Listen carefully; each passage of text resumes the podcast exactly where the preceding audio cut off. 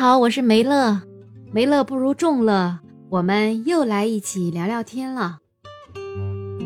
一眨眼，六幺八又来了，所以呢，今天就想跟大家聊一聊六幺八，你会买东西吗？或者是各式各样的购物节，你会买东西吗？因为我知道很多人都已经在摩拳擦掌了，看到好像今年的六幺八是不是从六月一号开始就预热了？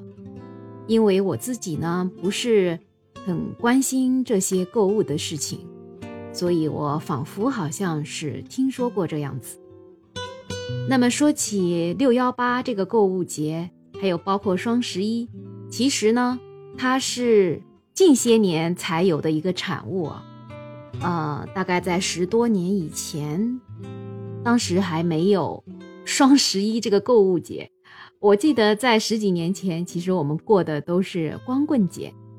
可能年龄稍微大一点的朋友啊，小伙伴们应该会比较清楚，以前一到光棍节的时候，大家就会发各式各样的段子。但是在十几年前的某一天，哎。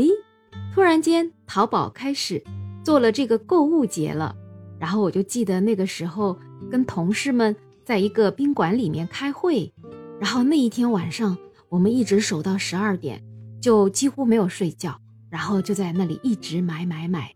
那是我第一次参加这种购物节，怎么讲呢？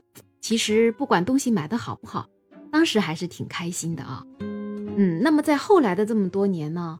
偶尔我也会在这样的购物节买一下东西，但是买的确实不多。呃，为什么买的不多呢？其实主要是源于 买过来的东西最后其实没有真正的用掉。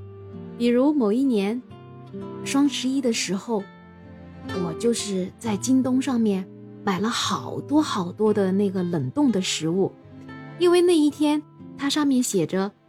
满四百送两百，满四百送两百，然后你就可以不断重复的去买四百送两百，所以我就把我的冰箱的那个冷冻里面都放满了。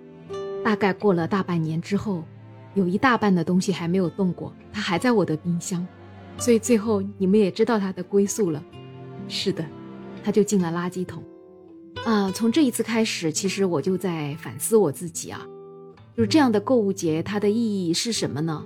我觉得可能对于一些刚需的人来讲，它可能挺重要的。比如说你确实，哎，家里有这个需求，正好碰到了。比如说装修啊，啊，或者有一些大件的电器要买呀，我觉得这个时候买的话是很正常的。嗯，但是像我这样子，纯属冲动，就看着它的，呃，折上折，然后去买东西，其实真的是冲动型消费啊。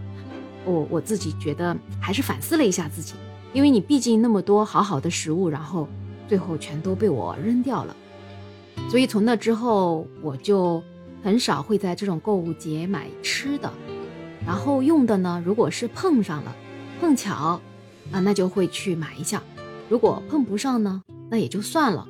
因为我发现啊，就像这个食品一样，包括其他的东西，其实你买了很多是无用的，虽然看起来省钱了。总的花费其实是更高了，所以有一个词怎么说？消费主义陷阱。其实我们可能就是不自觉的就陷入了商家的这种促销的陷阱，然后就花了更多的钱去买一些自己并不需要的东西。这个就是我的经历啊，所以我现在就是不买东西，很少买。那么今年的这个六幺八，我就是买了一点牛奶，因为这个牛奶是家里确实要用到的。所以我也不知道，小伙伴你们是买了些什么呢？就是你们喜欢，呃，买哪些东西也可以分享一下。那么装修的一些电器啊什么的，这个其实我有一点小小的经验呢。很多人可能会在啊六幺八呀、双十一啊这样的购物节去买大件的电器呀，还有一些家装建材的这些产品。其实因为我前两年家里也装修过。稍微积累了一点点小小的经验，在这里跟大家分享一下。其实我们现在很多的这种电器产品啊，呃，大件的建材啊，其实我们可以直接去找商家，特别是在这个六幺八的时候，你可以比照六幺八的这个价格，你提前就去跟商家锁定，其实他们的价格最终还会比六幺八更便宜。不要谈这个六幺八的时候了，如果是平时的话，那它的价格就会比在这个网上的价格便宜的更多。就比如说我当时买了一个洗衣机啊，在各个网络平台上，它的卖价大概要一万六千多，还是在这种促销的时候。然后我就直接找到了这种，应该算是批发的商家吧。然后他当时就只要一万四千多，其实是很划算的，而且呢也不用占用你很多的时间去那么焦虑，去守着这个购物的这个日子来临。这个就是我的一点点经验。如果你用得着呢，你可以把它记下来；如果你不知道怎么去找商家呢，嗯，你可以在评论区留言，也可以私信给我，我可以跟你们分享一下。那总的来说呢，其实很多人是挺喜欢买的，不管女生男生啊，可能女生喜欢买的更多一点。虽然我现在已经不买了，但是我还是很能理解大家购物的这种冲动的。我想，有的人也许就是在这个购物的过程中获得了这种快乐吧。我觉得只要自己开心都可以，但是能够更加理性也可以。反正人活一辈子嘛。说长不长，说短不短，每一天都让自己开开心心的，那就很好。如果觉得自己理性一点，不会受这种商家的套路或这种热情的感染，也可以。如果说，诶，我就是一个天生喜欢凑热闹的人，有这样的促销活动，我就是喜欢参加它，嗯，那就去参加好啦。那么，小伙伴们有什么？